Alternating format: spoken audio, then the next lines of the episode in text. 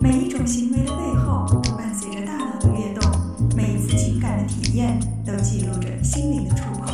Outside In， 探索大脑，理解内心。Outside In，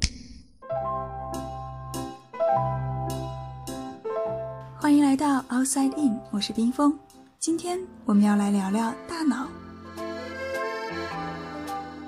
首先，大家可以想象一下大脑的形状和样子。我相信大多数人想到的大脑应该都是差不多的，半球形，有很多的褶皱，就像我们平时吃的核桃。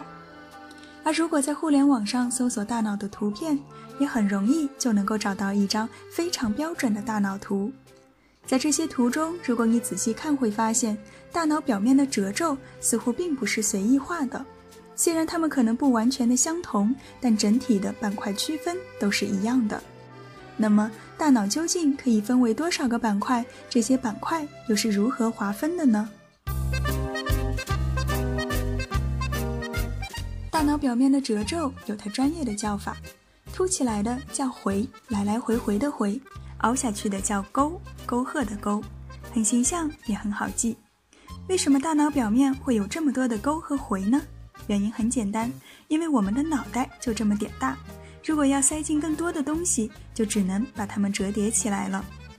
据说，如果把一个正常成年人的两侧大脑皮层完全展开铺平的话，可以有 0.24 平方米，相当于4张 A4 纸拼在一起的大小。可以想象，4张 A4 纸被塞进了我们的脑壳中。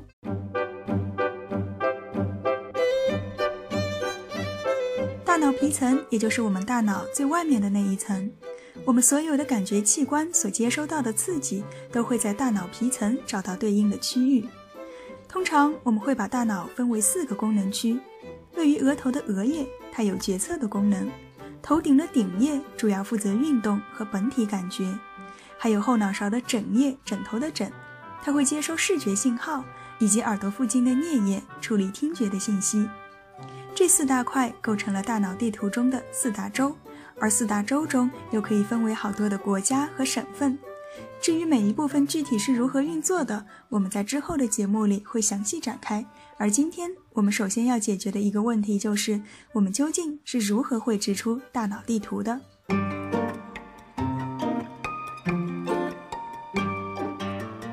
事实上，把大脑按照功能来区分，这个概念很早就有了。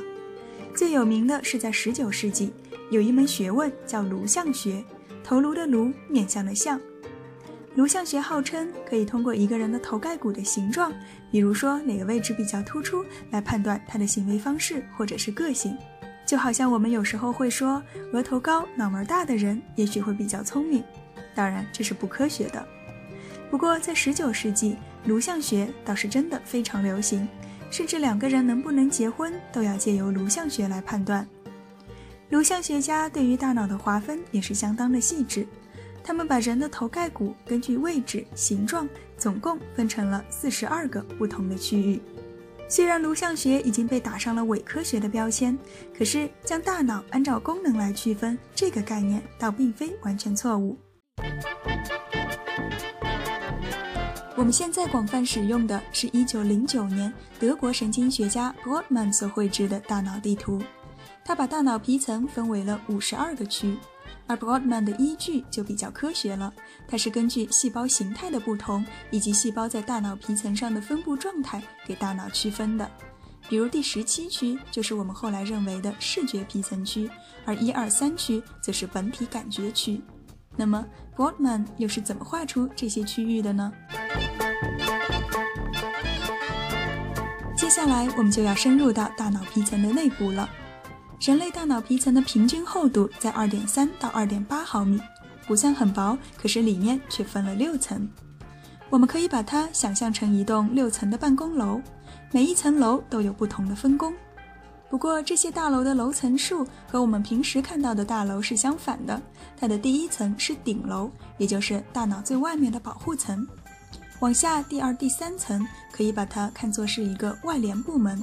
他们会负责把信息发送到其他的楼里，比如说从第17区投射到第18区。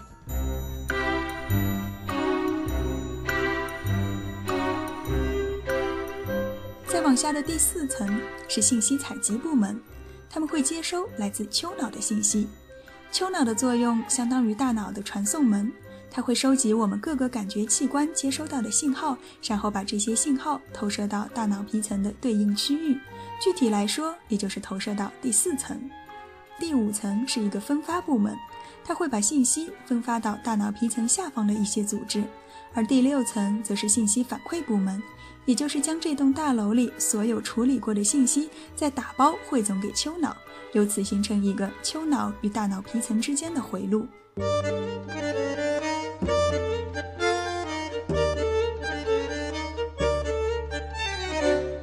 在大脑地图上，每一个省份就是一个功能区，而每一个功能区就是这样一栋6层楼的大厦。虽然都是6层楼，可是不同的大厦每一层楼的高度却是不一样的。比如说在视觉皮层这栋楼里，它的4楼就会特别的高，因为它需要大量的信息输入。相反的，在运动皮层这栋楼里，因为没有太多的信息输入，主要是输出，所以4楼是最矮的，而5楼就特别的高。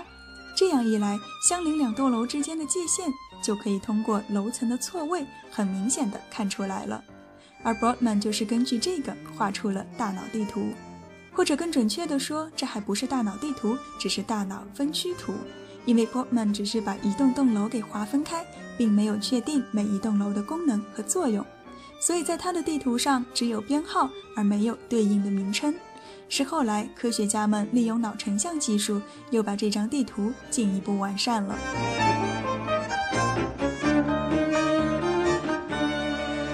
现在我们对于大脑的认识越来越深入，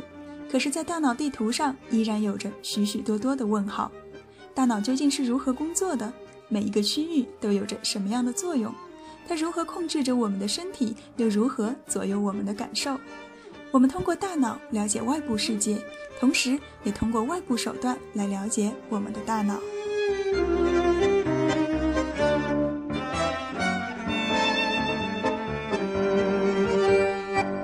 探索大脑，理解内心， Outside In。